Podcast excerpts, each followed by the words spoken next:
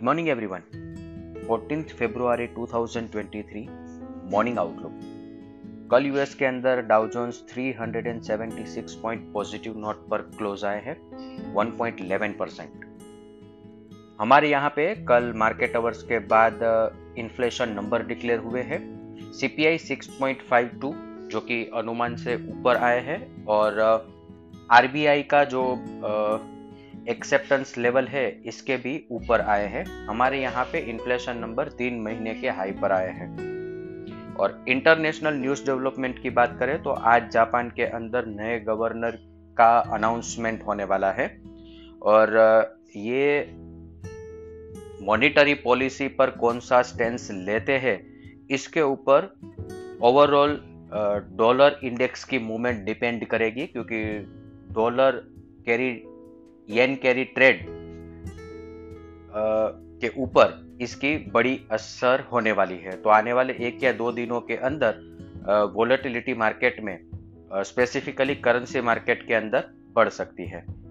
अभी Asian market की बात करें तो मिक्स नोट पर ट्रेड चल रहे हैं, जहाँ पे Hang Seng 80 point negative note पर ट्रेड कर रहा है 0.40 परसेंट और निकाई 137 पॉइंट पॉजिटिव नोट पर ट्रेड कर रहा है 0.49 percent SGX Nifty flat positive note पर ओपनिंग का इंडिकेशन दे रहा है।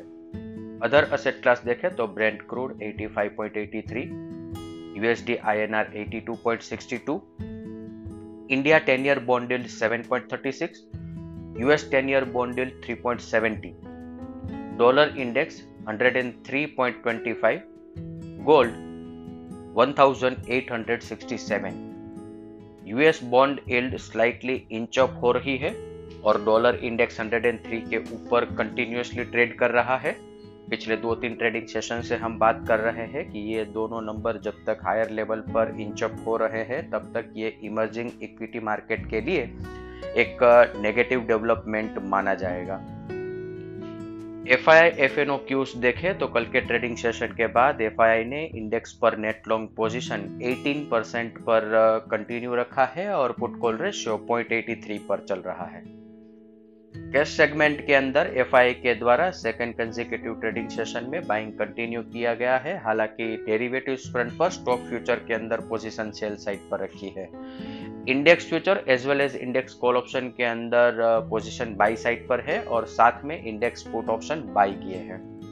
आज के ट्रेडिंग सेशन के लिए इंडेक्स के परस्पेक्टिव से देखें तो निफ्टी स्पोर्ट 17,725, 17,750 एक अच्छा सपोर्ट एरिया बन के रहेगा। हालाँकि कल के ट्रेडिंग सेशन में हम मान के चल रहे थे कि 17,750 एक सपोर्ट बनेगा पर वो 20 25 30 पॉइंट से टूटा था और उससे नीचे गया था मार्केट सिमिलर फ़ैशन में आज अगर निफ्टी 17,725 ब्रेक करता है तो नीचे में 17,690 तक की गुंजाइश बनी रहेगी। ऊपर की तरफ़ 17,825 और 17,860 अब एक रेजिस्टेंस एरिया बन गया है। कल के ट्रेडिंग सेशन में जो लेवल हम मान के चल रहे थे वहाँ से 100 पॉइंट नीचे आ चुके हैं। और इसका रीजन है कि ऑप्शंस के डेटा अगर हम एनालाइज करें तो वीकली ऑप्शन के अंदर अब 17,800 कॉल ऑप्शन के अंदर पिछले दो ट्रेडिंग सेशन में ओपन इंटरेस्ट बिल्टअप होता हुआ दिख रहा है और हाईएस्ट ओपन इंटरेस्ट बिल्टअप अब 17,800 के अंदर बन चुका है। निफ्टी को आज ओपनिंग में हमें थोड़ा एनालाइज करना पड़ेगा कि निफ्टी के साथ साथ निफ्टी आईटी और रिलायंस किस तरह से बिहेव करते हैं इसके ऊपर डिपेंड करेगा कि मार्केट 17,700 सस्टेन करके वहाँ से बाउंस बैक दे सकता है कि नहीं क्योंकि बैंक निफ्टी एक साइडवेज कंसोलिडेशन में है तो निफ्टी को आज पुल बैक के लिए सपोर्ट निफ्टी आईटी और रिलायंस से मिल सकता है। अगर ये दोनों काउंटर्स के अंदर हमें रिबाउंड देख रहा है तो डेफिनेटली हम मान के चल सकते हैं कि निफ्टी के अंदर भी एक अच्छा रिबाउंड हमें मिल सकता है। बैंक निफ्टी की बात करें तो 41,100, 41,250 एक रेजिस्टेंस एरिया सॉरी अच्छा सपोर्ट एरिया है। बैंक निफ्टी जब तक ये लेवल होल्ड कर रहा है एक साइडवेज कंसोलिडेशन बैंक निफ्टी के अंदर कंटिन्यूएशन में हमें देखने को मिलेगा। ऊपर की तरफ़ 41,500 41,590 एक बड़ा रेजिस्टेंस बैंक निफ्टी के लिए बन के रहा है। इसके साथ ही आज का मॉर्निंग गाइड हम कंक्लूड करेंगे। Thank you